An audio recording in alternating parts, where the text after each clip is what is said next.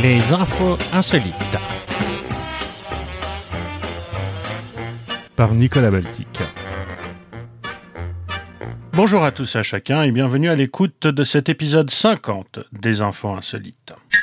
Et nous partons en Italie où un homme a signé à résidence, s'est présenté dans un commissariat et a réclamé à être mis en prison car il trouvait insupportable la vie à la maison aux côtés de son épouse, a expliqué dimanche 24 octobre la gendarmerie.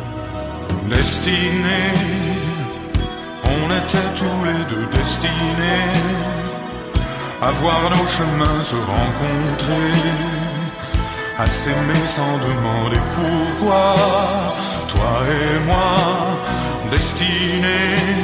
L'homme, un Albanais âgé de 30 ans, vivant près de Rome, ne parvenait plus à faire face à la cohabitation forcée avec son épouse, selon un communiqué des carabiniers de Tivoli, ville voisine. Exaspéré par cette situation, il a préféré s'enfuir et se présenter spontanément aux carabiniers afin de demander à purger sa peine derrière les barreaux. L'homme était assigné à résidence depuis plusieurs mois pour des crimes liés à la drogue et il devait rester encore plusieurs années, disait le capitaine Francesco Giacomo Ferrante des carabiniers de Tivoli. Il vivait chez lui avec son épouse et sa famille. Ça ne se passait plus bien, a-t-il ajouté. Il a dit Écoutez, ma vie domestique est devenue un enfer, je n'en peux plus, je vais aller en prison. L'homme a été immédiatement arrêté pour violation de son assignation à résidence et les autorités judiciaires ont ordonné son transfert en prison. Encore une fois le cœur déchiré, je suis un clown démaquillé le grand rideau vient de se baisser sur l'été destiné. On était tous les deux destinés. Femme encore, il en avait assez des plaintes hein, de sa femme concernant sa maison. J'en avais assez qu'elle se plaigne sans arrêt et qu'elle me fasse faire des travaux, alors j'ai dit je vais vous construire une maison rotative pour que vous puissiez la faire tourner comme vous le souhaitez, a déclaré M. Koussitz, 72, 72 ans, pardon, à Reuters. Chers amis, bonjour. Et si nous faisions quelques tours de manège ensemble, hein, jusqu'à midi et demi, comme tous les jours, entre Géopard et le Juste Prix, entre nos amis Risoli et Patrick Roy. Hein, ça, vous dit Ça vous ferait plaisir Merci en tout cas de nous Située dans une plaine fertile au nord de la Bosnie, près de la ville de Sbrac, la maison tourne autour d'un axe de 7 mètres conçu par l'innovateur autodidacte avec une vue sur les champs de maïs et les terres agricoles. La maison peut faire le tour complet pendant 24 heures lorsqu'elle a la vitesse la plus lente tandis que la rotation la plus rapide, elle peut faire un tour complet en 22 secondes, a précisé M. Kusic. Pour mettre au point un système de maison tournante, le septuagénaire s'est inspiré des inventeurs serbo-américains Nikola Tesla et Mikhailo Poupin. Hein, le premier, euh, vous le connaissez, euh, a permis l'adoption généralisée du courant électrique alternatif et a donné son nom à des bagnoles. Et le deuxième a contribué à améliorer la transmission des communications téléphoniques. Ce n'est pas une innovation, cela ne demande que de la volonté et des connaissances et j'ai eu suffisamment de temps et de connaissances a déclaré M. Kusic, ajoutant qu'il avait construit la maison entièrement par lui-même, ce qui lui a quand même pris six ans.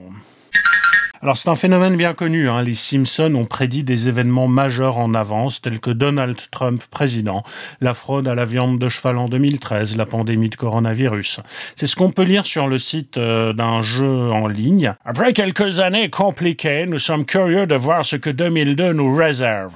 Donc en prévision de la nouvelle année qui arrive, nous nous sommes dit pourquoi ne pas analyser les saisons des Simpsons pour voir si nous pouvions prédire ce que l'année prochaine et l'avenir nous réserve? Le site de jeu en ligne a mis en ligne normal, euh, sont peut-être même fait une ligne avant, euh, une offre d'emploi un peu particulière. Hein. Regardez les 706 épisodes des Simpsons pour répertorier tous les événements s'étant déroulés dans la série avant d'avoir lieu dans la vie réelle et prédire le futur en notant un maximum de choses qui s'y passent et qui pourraient éventuellement se produire dans la vraie vie. En effet, de nombreux événements qui se sont déroulés dans la série ont ensuite eu lieu dans la vraie vie, disent-ils. Ainsi, en 95, les Simpsons avaient déjà des montres connectées, tandis qu'en 98, les Simpsons annonçait un rachat de la Fox par Disney, rachat qui a bien eu lieu 19 ans plus tard. Nous sommes de retour sur le plateau de qui sera le prochain président? Les candidats sont avec nous et nous continuons le débat sur le thème de la protection de l'environnement. Comment empêcher le réchauffement climatique? Une idée, monsieur Mélenchon? Oui, monsieur. Moi, je sais. Il est temps que le peuple se lève contre l'impérialisme. Combattons les climato-sceptiques qui ne pensent qu'à s'enrichir. Suivez-moi et gagnons notre liberté Wow. Wow. Votre proposition, Madame Le Pen Écoutez, je propose un asile politique pour tous les ours blancs afin de remplacer les ours de couleur qui envahissent nos belles montagnes. Moi, j'ai mieux. Avant de partir, ma dernière mesure sera d'équiper la fonction présidentielle d'un scooter électrique. Moins de pollution, mais plus de style. Comme vous l'avez vu, chaque candidat s'est exprimé, et si aucune de leurs propositions ne vous a convaincu, eh bien, tant pis pour vous. Et moi, eh, j'ai encore rien dit. Qui êtes-vous, monsieur? Bah, je suis Yannick Jadot, le candidat d'Europe. Désolé, l'émission est terminée. C'était Ken Brockman en direct de Paris à vous Springfield. Pinaise, je comprends rien la politique. Pour 8 semaines de travail, le salaire s'élèvera quand même à 5800 euros. Alors, il implique euh, au minimum 35 euh, heures et demie de travail hebdomadaire, de sorte que les 284 heures de l'émission télévisée et du film dérivé puissent être fusionnés au cours de la période d'emploi. Pour postuler, il faut obligatoirement être majeur et parler couramment l'anglais. L'emploi exige également de solides compétences en rédaction et évidemment, les candidats doivent avoir accès à un téléviseur ou un ordinateur portable pour regarder les épisodes et effectuer leur travail. À noter que le candidat retenu recevra également 89 euros pour couvrir toutes les dépenses liées à l'exercice, c'est-à-dire un abonnement à Disney+, et les dépenses en Wi-Fi pendant la période de son boulot. Il recevra également une boîte hebdomadaire de beignets, et ça, c'est un truc qui devrait mm, convaincre tous les fans de Mère Simpson à postuler. Après plus de 30 ans de bons et loyaux services, le sorcier de Christchurch en Nouvelle-Zélande a été contraint par le conseil municipal à quitter ses fonctions. À 88 ans, Ian Brankenbury Channel était une célébrité de la ville et les touristes venaient de loin pour le voir s'adresser à la foule dans sa robe noire, avec sa longue barbe, ses cheveux ébouriffés et un chapeau pointu sur la tête. Reportage.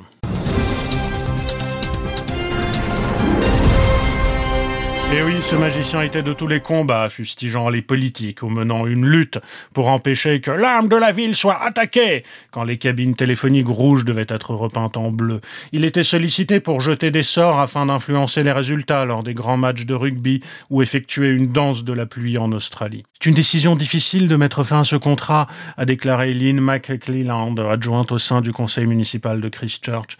Le conseil lui est reconnaissant pour sa contribution précieuse et spéciale à la vie culturelle de notre et il fera à jamais partie de notre histoire. Mais selon elle, la magie ne correspond plus à l'image que la plus grande ville de l'île du Sud entend promouvoir et que les nouveaux programmes reflèteront de plus en plus nos diverses communautés et mettront en valeur une ville dynamique, diverse et moderne. Ian Brackenbury Channel est né en Grande-Bretagne, un ancien aviateur de la Royal Air Force et diplômé de l'université de Leeds avec une double spécialisation en psychologie et en sociologie, est arrivé à Christchurch en 1974.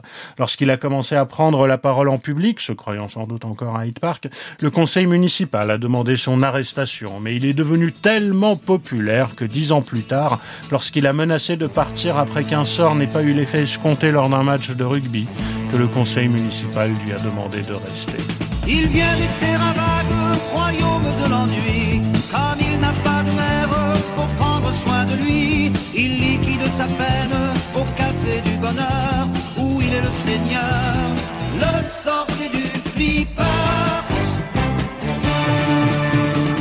C'est un changement d'attitude bienvenu après des années de politique hostile de la part du conseil municipal, a-t-il raconté. En 1990, le premier ministre Mike Moore l'a nommé officiellement magicien de Nouvelle-Zélande. Et depuis 1998, le sorcier est payé 16 000 dollars néo-zélandais, ça fait un peu moins de 10 000 euros par an par le conseil municipal pour exercer ses fonctions de sorcier.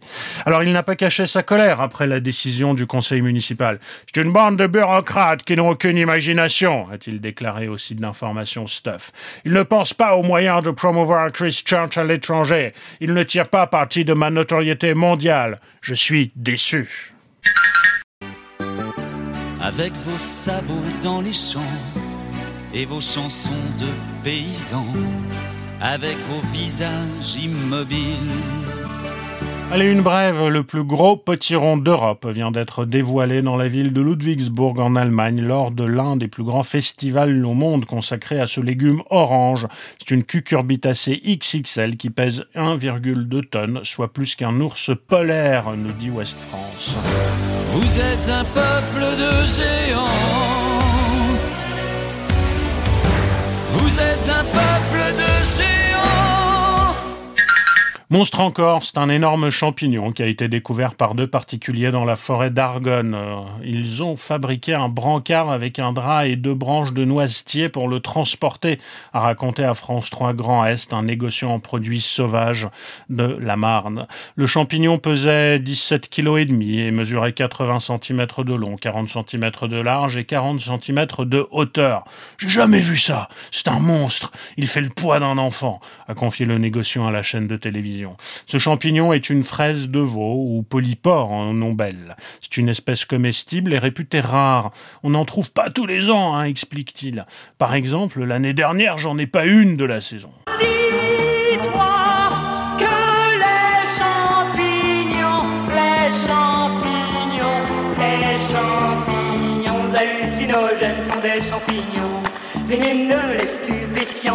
Soit leur sorte, sont des faux fuyants.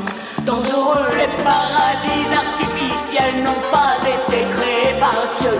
Les champignons hallucinogènes sont des champignons. Comme le veut la tradition, l'endroit où ce mastodonte a été trouvé n'a pas été dévoilé, mais les cueilleurs, deux frères et sœurs, ont eu bien du mal à le transporter jusqu'au dépôt et à le sortir du véhicule au moment de le vendre aux négociants. Alors ce champignon hors norme devrait finir au marché de Ringis. C'est une arrivée fracassante, dont elle ne gardera sans doute aucun souvenir, mais l'équipe du restaurant Basilikenko, elle, se souviendra longtemps de la naissance de cette petite fille qui a pointé le bout de son nez un peu avant l'heure. C'était en août à Rennes. Il était environ midi quand une dame enceinte est entrée dans notre restaurant euh, de République, raconte lui Brochard, patron d'un des trois établissements rennais de la chaîne. Elle était en panique. Elle s'est dirigée vers les toilettes, poursuit Elliot, l'un des employés qui assistait à la scène. Une minute après, elle est ressortie en criant. Le jeune homme comprend immédiatement qu'il y a urgence et se dirige vers le téléphone pour appeler les pompiers. À peine s'est-il éloigné que sa collègue, restée aux côtés de la trentenaire en plein travail, lui signale que la tête du bébé se présente. Un brin paniqué par cette situation improbable, les salariés d'une vingtaine d'années peuvent heureusement compter sur un opportun signe du destin. Je veux pas y aller à ce dîner, j'ai pas le moral, je suis fatigué. Ils nous en voudront pas. Allez, on n'y va pas.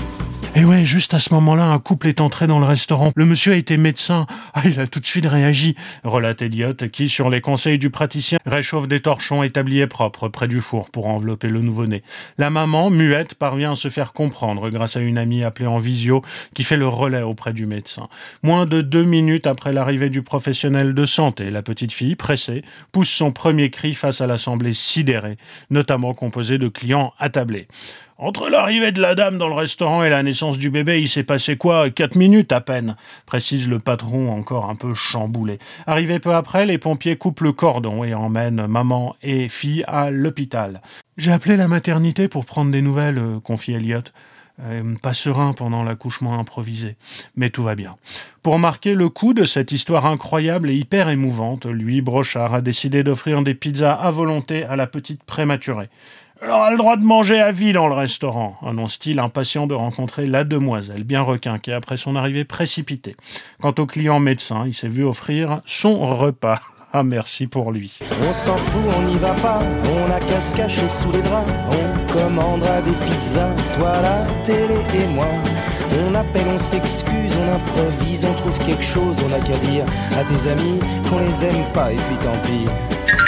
Les policiers de la BAC du 18e arrondissement de Paris ont dû procéder à une interpellation un peu étonnante. hein. Le 12 octobre, en effet, un homme a été arrêté au volant d'un tractopelle alors qu'il circulait tranquillement au milieu des voitures. C'est le Parisien qui nous raconte ça. Il est soupçonné d'avoir volé l'engin sur un chantier de construction. Dis-le toi, dis-toi le bien.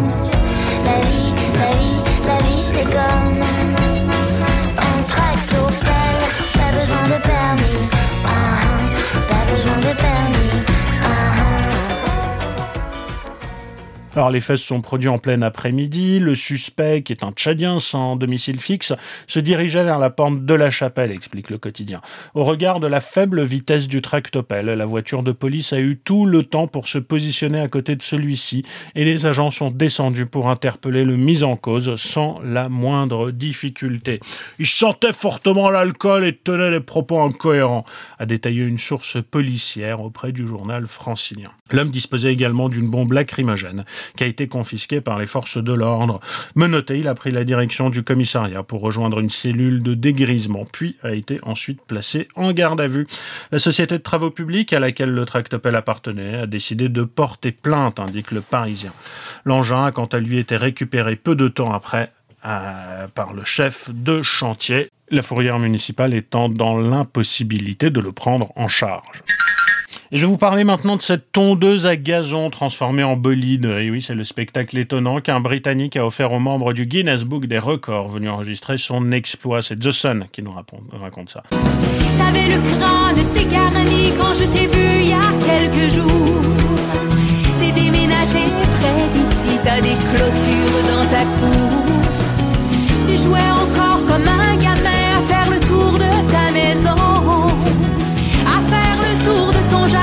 sur un petit tracteur à Tony Edwards est un homme de 57 ans. Il a ainsi battu le record de vitesse sur tondeuse à gazon après avoir lancé son engin à pleine vitesse sur la piste de l'aérodrome d'Alvington Airfield en Angleterre.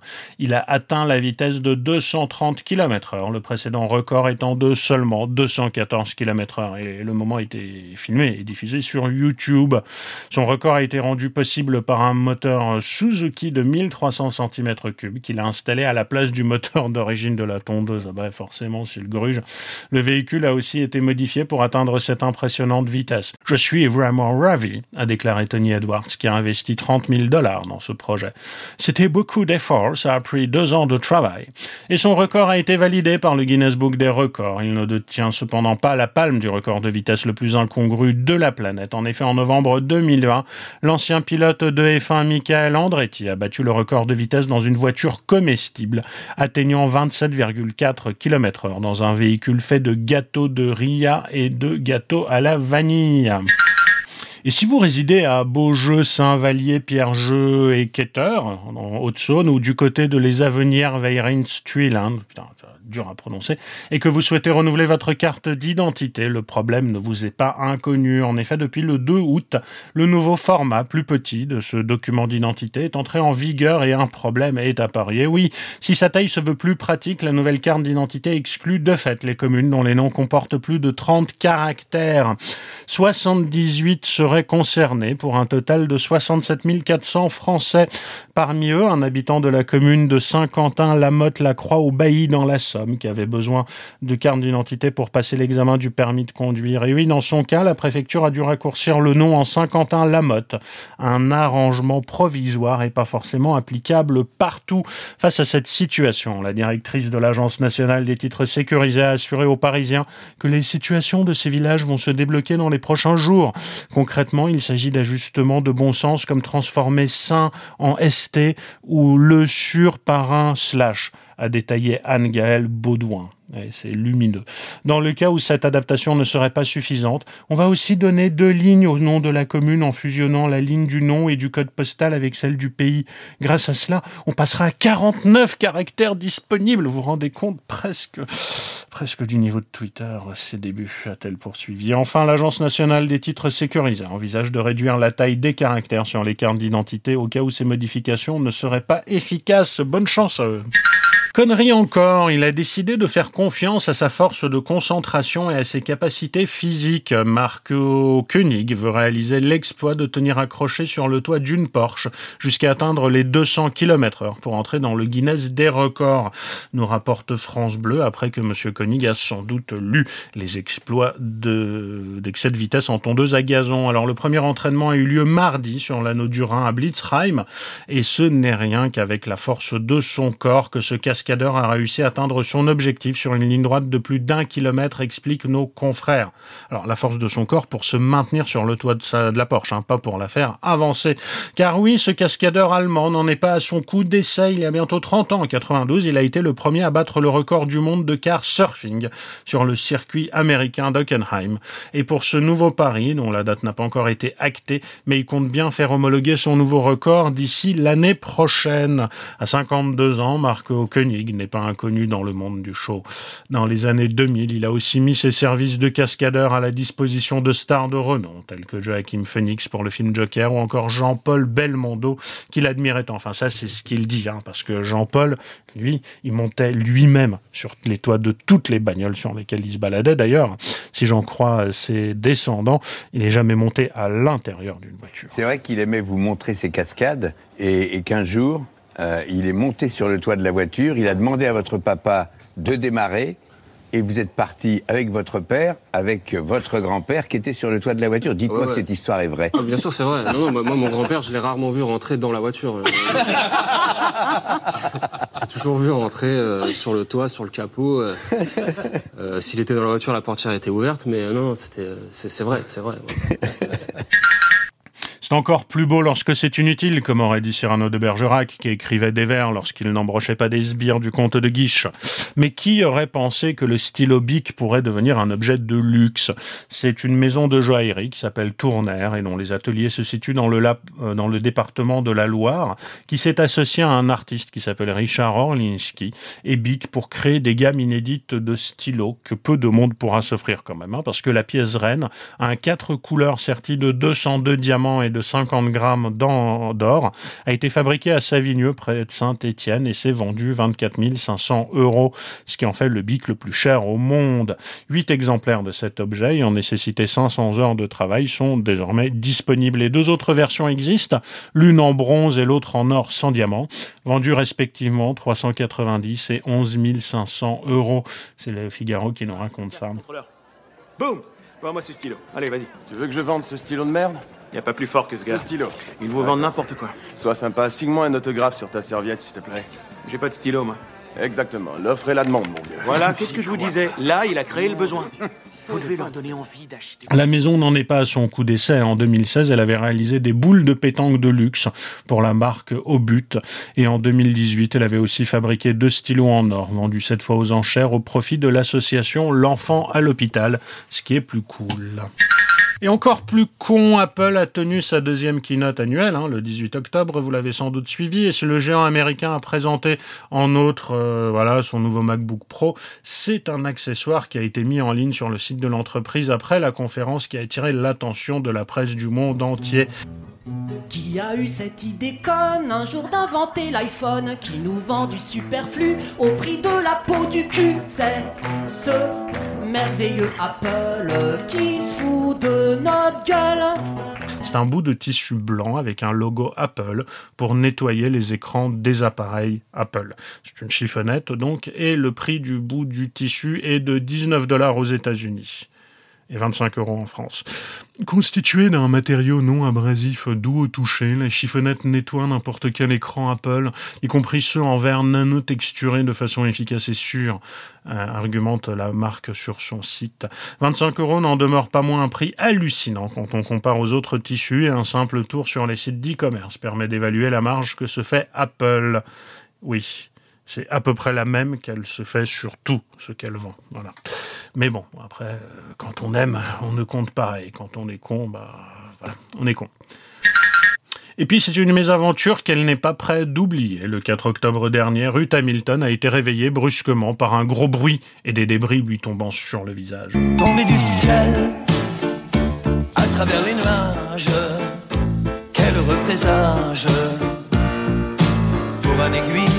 Du ciel tombé du lit, fauché en plein rêve, frappé par le glaive de la sonnerie du réveil. Non, ce n'était pas le ciel qui lui tombait sur la tête, mais cette femme vivant à Golden, en Colombie-Britannique, a d'abord pensé que quelqu'un avait sauté sur son lit avec une arme à feu, a-t-elle expliqué aux médias canadiens Victoria News, relayé par le Huffington Post. J'ai sauté du lit et j'ai allumé la lumière, raconte-t-elle. Je n'arrivais pas à comprendre ce qui s'est passé. C'est alors qu'elle a vu une pierre, de la taille d'un melon, qui avait atterri sur son oreiller à quelques centimètres de sa tête. Par chance, elle n'a pas été blessée. Ruth Hamilton a appelé les secours. Les policiers ont d'abord pensé qu'il s'agissait d'une pierre provenant d'un chantier voisin, mais les ouvriers ont expliqué qu'ils n'avaient procédé à aucune explosion. En revanche, ils auraient vu une lumière brillante dans les ciels qui avait explosé et causé des explosions, selon Victoria News. Conclusion, la pierre qui a traversé le toit de Ruth Hamilton était en fait une météorite. Je suis totalement stupéfaite par le bruit que c'est qu'un objet qui est devenu du ciel, a confié la Canadienne. Il a peut-être des milliards d'années. hein. Sa compagnie d'assurance cherche désormais à savoir si les dommages causés par la chute d'une météorite sont couverts. Le toit et un mur de son appartement présentant de gros trous. De son côté, la Canadienne a compris par cette mésaventure que la vie est précieuse et qu'elle peut disparaître à tout moment, même si vous pensez être en sécurité dans votre lit. Spoiler alerte, les assureurs vont bien trouver un truc pour ne pas la rembourser. Et je vais vous parler d'un chien qui fait son poids. Et oui, c'était fin septembre, un chihuahua dissimulé dans la valise de ses propriétaires a provoqué un excédent de bagages dans un aéroport du Texas aux États-Unis. L'animal s'était glissé là sans que ses maîtres ne s'en rendent compte. Et les faits sont survenus donc en septembre. Christy et Jared Owens se rendaient à Las Vegas pour une escapade romantique, rapporte le HuffPost. Mais au moment d'enregistrer leurs bagages, le personnel de la compagnie aérienne Southwest Airlines leur a indiqué que l'une valise dépassait le poids autorisé de plus de 2 kilos. Alors, le couple de Texans pouvait payer l'excédent, ont réorganisé leur valise pour l'alléger. Et ils ont choisi la seconde option, hein. ça c'est l'avarice, ça. Euh, mais en ouvrant leur bagage, ils ont vu leur chihuahua Iki se faufiler hors de vêtements. Le chien s'était caché dans une batte de cow-boy empaquetée par Jared Owens. Iki aime s'enfuir, c'est son truc, a confié Christy Owens aux médias américains. Elle s'enfuit dans les vêtements, de toute évidence, dans les valises aussi maintenant. Le couple s'est d'abord inquiété, craignant que la compagnie aérienne pense qu'ils avaient volontairement caché leur chien, rapporte Slate. Mais au contraire, le personnel a aidé les Américains à s'organiser, surveillant le chien, pendant que ses maîtres passaient des coups de fil pour trouver quelqu'un pouvant venir le récupérer. Une histoire semblable est arrivée à Roissy, où c'est pour le coup un teckel qui était caché dans un sac en plastique et qui a failli embarquer hein, dans un avion à destination de l'Écosse. Il a été repéré par le personnel de cabine qui s'est rendu compte qu'en fait, leur maître essayait de le passer en fraude. L'Écosse n'acceptant pas de recevoir des animaux euh, sur son territoire, en tout cas sans quarantaine et sans vaccination spécifique, le couple et leur chien étaient débarqués, occasionnant un retard de 40 minutes au décollage à Roissy. Et lors des différentes opérations sur les routes françaises, les gendarmes tombent parfois sur des situations que l'on pourrait qualifier dans ce podcast d'insolites. Et oui, ces dernières semaines, les militaires de Toulouse sont par exemple intervenus sur l'autoroute A62 pour des cabines de toilettes perdues sur la chaussée par un camion et ceux d'Arras ont saisi une voiture de police de Tokyo dans le Pas-de-Calais.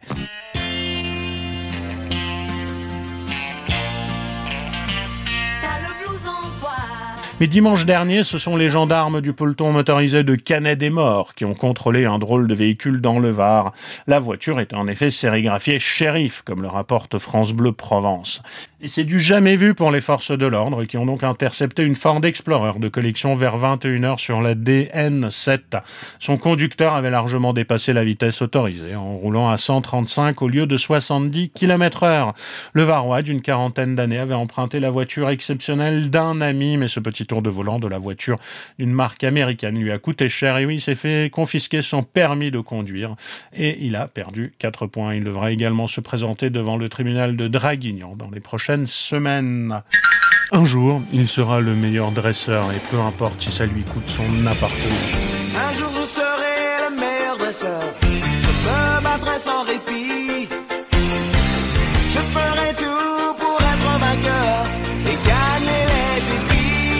Un homme a récemment proposé de vendre son logement à Perpignan contre une carte de Pokémon extrêmement rare. Et oui, la carte était annoncée à 70 000 euros sur eBay. Et si le prix peut effrayer, il n'a pas découragé ce passionné de Pokémon, prêt à céder son appart d'une valeur similaire.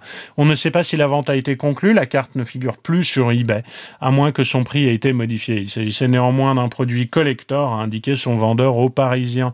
Il n'en existe que 5 exemplaires similaires au monde. hein. C'est un Ce qui, fait, ce qui en fait l'une des plus convoitées de l'univers Pokémon. Étant donné son prix, selon les experts, il pourrait s'agir d'une carte de la toute première édition de cartes Pokémon sortie en 1999. Ce que des cartes similaires s'échangent à plusieurs milliers d'euros sur eBay. Il y a d'ailleurs un Dracofeu en vente actuellement pour 140 000 euros. De quoi s'acheter non pas un, mais deux appartements à Perpignan. Ce qui veut dire que soit les cartes Pokémon sont beaucoup trop chères, soit c'est vraiment la crise dans les Pyrénées-Orientales.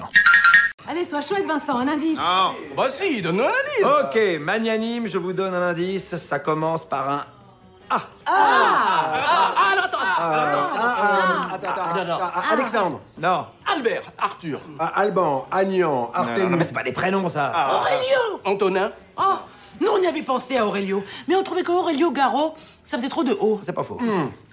Et ce couple de Belges a eu une idée originale, prénommer leurs 12 enfants avec toujours la même combinaison de lettres, à savoir A, E, L et X. La famille, fondée par Gwenny Blankert et Marino Veinetos, un couple de flamands, âgés de 32 et 39 ans, et déjà bien connus en Belgique, et pour cause, au fur et à mesure que leur tribu s'agrandit, le couple n'a jamais dérogé à la règle de prénommer leurs enfants avec les quatre mêmes lettres. L'aîné Alex a 12 ans. Jusque-là, tout va bien. hein. Les, les parents appréciaient particulièrement son prénom et ont décidé d'utiliser les mêmes lettres pour prénommer ses frères et sœurs. Cela donne donc Alex, Axel, Xela, Lexa, Xael, Xial, Exla, Léax, Xal, Elax et le petit dernier Alx, âgé de 6 mois. Le prénom du douzième enfant, attendu en avril, n'est pas encore connu. Gwenny Blancaert et Marino Vaeno savent en revanche déjà qu'il s'agira d'un garçon. La fratrie sera donc composée de sept filles et cinq garçons. Pour les parents, des prénoms semblables n'ont jamais posé problème, mais pour les professeurs, c'est compliqué, à avouer Gwenny. En plus, cinq de nos enfants sont dans la même école communale. Combien de frères et sœurs pourront-ils encore avoir? Ça, c'est le problème que leur a posé leur prof de maths. Astérix Non, mais c'est pas complètement con. C'est bien une référence littéraire. Euh, Aramis. Non. Arsène. Non. Une référence littéraire connue D'Artagnan. Tu sors. Aragon C'est pas un nom de famille. Ah oui, bon, euh, C'est pas Anatole non plus. Non. Alain. Non. Abbas Non mais t'es con ou quoi Amphitryon, je sais pas, moi. Vous êtes vraiment nul, hein. Bon, alors vous donnez votre langue au chat? Ouais, la langue et toute la méchouilla. Allez, alors c'est quoi? Qu'est-ce que c'est? Adolphe. Très drôle Bon, allez, sans déconner, c'est quoi? Et dans la soirée du lundi 9 octobre, c'est une bagarre générale qui a éclaté au centre thermoludique de Chaldea, situé dans la principauté d'Andorre. Je sais pas trop ce que c'est que thermoludique, mais bon, Euh, je vous laisse chercher sur Internet. Mais ce que je peux vous dire, c'est que la cause de ce désordre était une simple flatulence ou, pardonnez-moi d'être technique, un paix.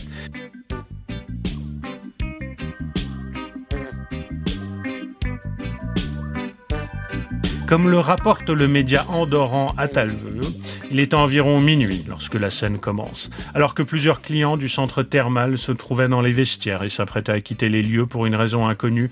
L'un d'entre eux s'est approché d'un autre et a alors laissé échapper un petit vent venu du fin fond de ses intestins. Mais la personne à côté de lui n'a clairement pas apprécié ce désagrément. Les deux individus ont alors commencé à s'expliquer vertement. Et le ton est monté et les insultes ont fini par fuser dans tous les sens avant qu'il n'en arrive aux mains. Entourés par les membres de leurs familles respectives, ces derniers n'ont pas hésité à prendre part au débat de façon musclée en prenant chacun la défense de son proche respectif.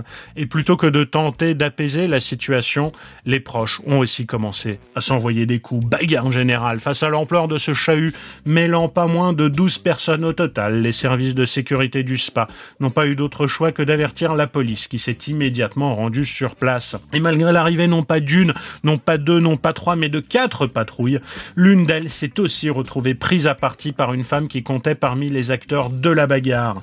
Toutefois, ça a été très vite. Elle a été maîtrisée, tout comme les deux protagonistes à l'origine de cette dispute. Les policiers, heureusement, qui sont venus à quatre patrouilles, avaient suffisamment de paires de menottes. Arrêté dans un premier temps pour manque de respect envers un agent de police et atteinte à l'intégrité physique, les trois personnes s'en sont finalement sorties avec une simple condamnation symbolique, puis ont été relâchées mardi soir. Partons aux États-Unis, où c'est un simple pupitre en acajou, comme celui des 99 autres sénateurs. Mais ce pupitre-là renferme un pouvoir secret, sucré, capable de rassembler démocrates et républicains dans un congrès américain profondément divisé. C'est le bureau à bonbons qui abrite depuis plus d'un demi-siècle chocolat et confiserie reportage.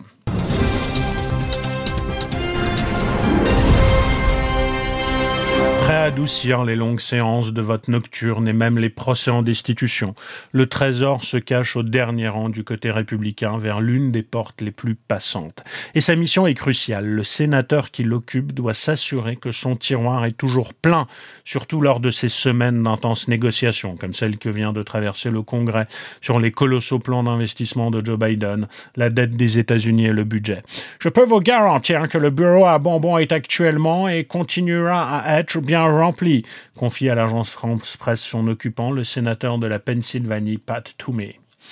Coincés parfois pendant toute la nuit au Sénat en attendant un vote décisif, les parlementaires, dont près d'une trentaine ont plus de 70 ans, puise là un regain d'énergie dans ses douceurs. Pendant le premier procès en destitution de Donald Trump en 2020, l'équipe du républicain Toomey avait ainsi transporté des cartons entiers de sucreries à travers les couloirs du Sénat pour que son pupitre reste approvisionné pendant de longues heures d'audition. Et le sénateur s'occupe depuis 2015 de ce tiroir méconnu du grand public dont peu d'images existent à cause des règles strictes interdisant les photos dans l'hémicycle. Pour lui, il est logique que le sénateur de la Pennsylvanie occupe le bureau à bonbons, puisque nous sommes les premiers confiseurs d'Amérique du monde, dit-il. Avec plusieurs marques, hein, comme Hershey, la Pennsylvanie abrite près de 200 confiseurs, qui emploient environ 10 000 personnes. Et une règle interdit aux sénateurs d'accepter les cadeaux, mais il existe des exceptions, comme pour les produits peu coûteux, venant de leurs États et voués à être distribués. Et cette tradition est née en 1968, lorsqu'un républicain de Californie, l'acteur et danseur George Murphy, est installé à ce bureau. Connu pour sa gourmandise, il avait alors invité ses collègues à partager ses réserves de bonbons cachées dans le tiroir. Depuis, la douce habitude a perduré avec les autres républicains assis à ce bureau, comme John McCain, mais aussi Rick Santorum, qui était installé pendant le procès en destitution de Bill Clinton dans l'affaire Monica Lewinsky. Cela joue vraiment un rôle important pour maintenir les sénateurs éveillés pendant les longues heures de témoignage, racontait-il à la radio NPR en janvier 2020. Raconter surtout les carambars d'antan et les cocoboères et les frères au doudou qui nous coupaient les lèvres et nous niquaient les dents. Et les Mistral gagnants Selon cet ex-sénateur de la Pennsylvanie, l'équipe d'avocats du président démocrate s'était plainte à l'époque d'être privé de bonbons. Et M. Santorum avait reconnu l'injustice et s'était assuré qu'il reçoive assez de sucreries pendant le reste du procès, malgré des batailles politiques acharnées. Alors oubliez les divisions autour de ces bonbons, pas si vite. C'est moi qui gère le bureau à bonbons, lance le démocrate Paul Broker à l'AFP. Pat Tommy distribue les friandises du côté républicain et moi du côté démocrate, insiste le sénateur du New Jersey, qui pendant les procès de destitution de Donald Trump avait régalé son camp de M&M's fabriqués dans son État depuis les années 40. Beaucoup de mes collègues, particulièrement le chef de la majorité, Chuck Schumer, mangent mes M&M's, insiste plein d'entrain cet ex-candidat aux primaires de la présidentielle américaine. Alors, est-ce qu'il en donne aussi aux républicains? Maintenant que j'y pense, je me demande pourquoi je n'en ai jamais mis dans le bureau de Tommy, reconnaît-il en se disant désormais motivé à le faire au plus vite. Les petits actes de bonté font avancer le monde, dit-il. Prout encore, le président brésilien Jair Bolsonaro, dont la cote de popularité est au plus bas, a révélé qu'il pleurait souvent seul dans les toilettes au moment de prendre des décisions difficiles. Combien de fois j'ai pleuré seul aux toilettes chez moi, a confié le président d'extrême droite jeudi soir lors d'une conférence destinée à un public de confession évangélique. Mon épouse n'a jamais vu ça. Elle croit que je suis un dur. Elle n'a pas tout à fait tort, d'ailleurs, a-t-il ajouté, suscitant de nombreux éclats de rire dans le public. Reprenant d'un ton plus grave, il a poursuivi. Ce n'est pas comme quand j'étais député. Si je prends une mauvaise décision, cela peut faire souffrir beaucoup de gens. Et oui, le président Bolsonaro vit l'un des moments les plus délicats de son mandat, commencé en janvier 2019. Son taux d'approbation a chuté à 22%, au plus bas depuis son arrivée au pouvoir, avec une pandémie de Covid qui a fait plus de 600 000 morts, dont une bonne partie due à ses décisions de merde, une inflation galopante et un fort taux de chômage. Les sondages le donnent largement perdant face à sa bête noire, l'ex-président de gauche Luiz Ignacio Lula da Silva, pour la présidentielle d'octobre 2022. La semaine prochaine, une commission d'enquête du Sénat doit rendre son rapport. Un rapport incriminant M. Bolsonaro et plusieurs membres de son administration pour la gestion de la pandémie de coronavirus et nul ne doute que M. Bolsonaro, cette fois, aura une bonne raison de pleurer. Et il avait de beaux jouets à montrer, alors il a pris le téléphone pour appeler d'urgence la police. Les forces de l'ordre d'une petite ville néo-zélandaise ont partagé cette jolie histoire d'un jeune garçon de 4 ans qui a particulièrement bien accueilli un agent venu lui rendre visite.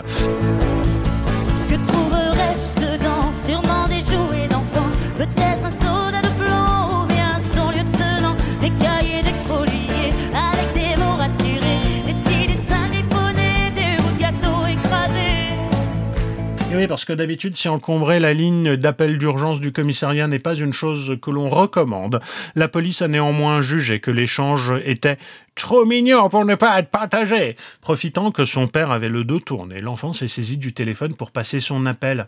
Dame de la police, je peux vous dire quelque chose? a demandé le petit.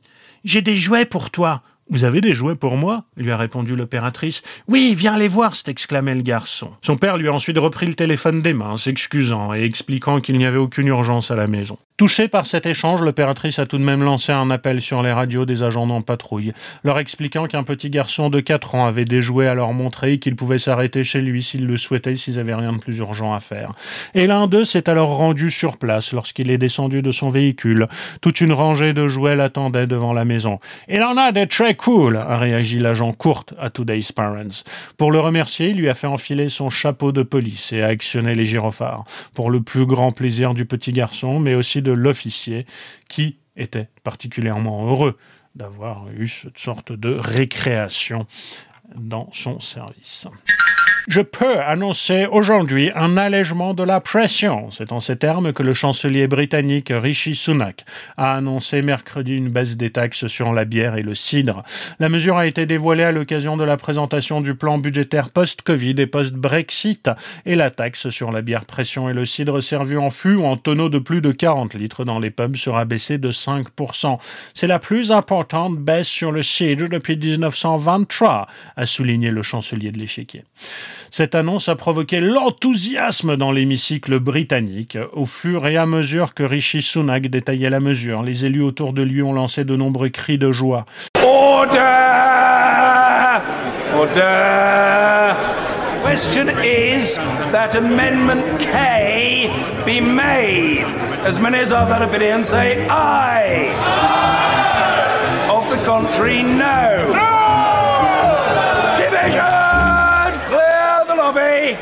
La nouvelle a eu aussi un autre effet assez immédiat, la hausse des actions en bourse des pubs britanniques. Certaines ont bondi de 6%. Euh, le gouvernement britannique ne souhaite pas s'arrêter là et veut mettre en place un système de taxes en fonction du degré d'alcool. Ainsi, les alcools forts seront plus lourdement taxés que les boissons plus légères, telles que le vin rosé, la bière ou le cidre. Le vin rosé, vous êtes sûrs, les mecs? Be quiet. I know you feel strongly and I respect that. I'm not having you shouting out. You either undertake now to be quiet or I strongly advise you to leave the chamber for the rest of the debate. Stop it. You are well intentioned and principled, but you are overexcitable and you need to contain yourself. If it requires you to take some medicament, then so be it. Jeremy Et c'est tout pour ce cinquantième épisode des Infos Insolites. Je vous retrouverai d'ici une quinzaine de jours. D'ici là, portez-vous bien, écoutez des podcasts. La bise, ciao, bisous. À bientôt pour de nouvelles aventures insolites. C'était Nicolas Baltic. À très bientôt.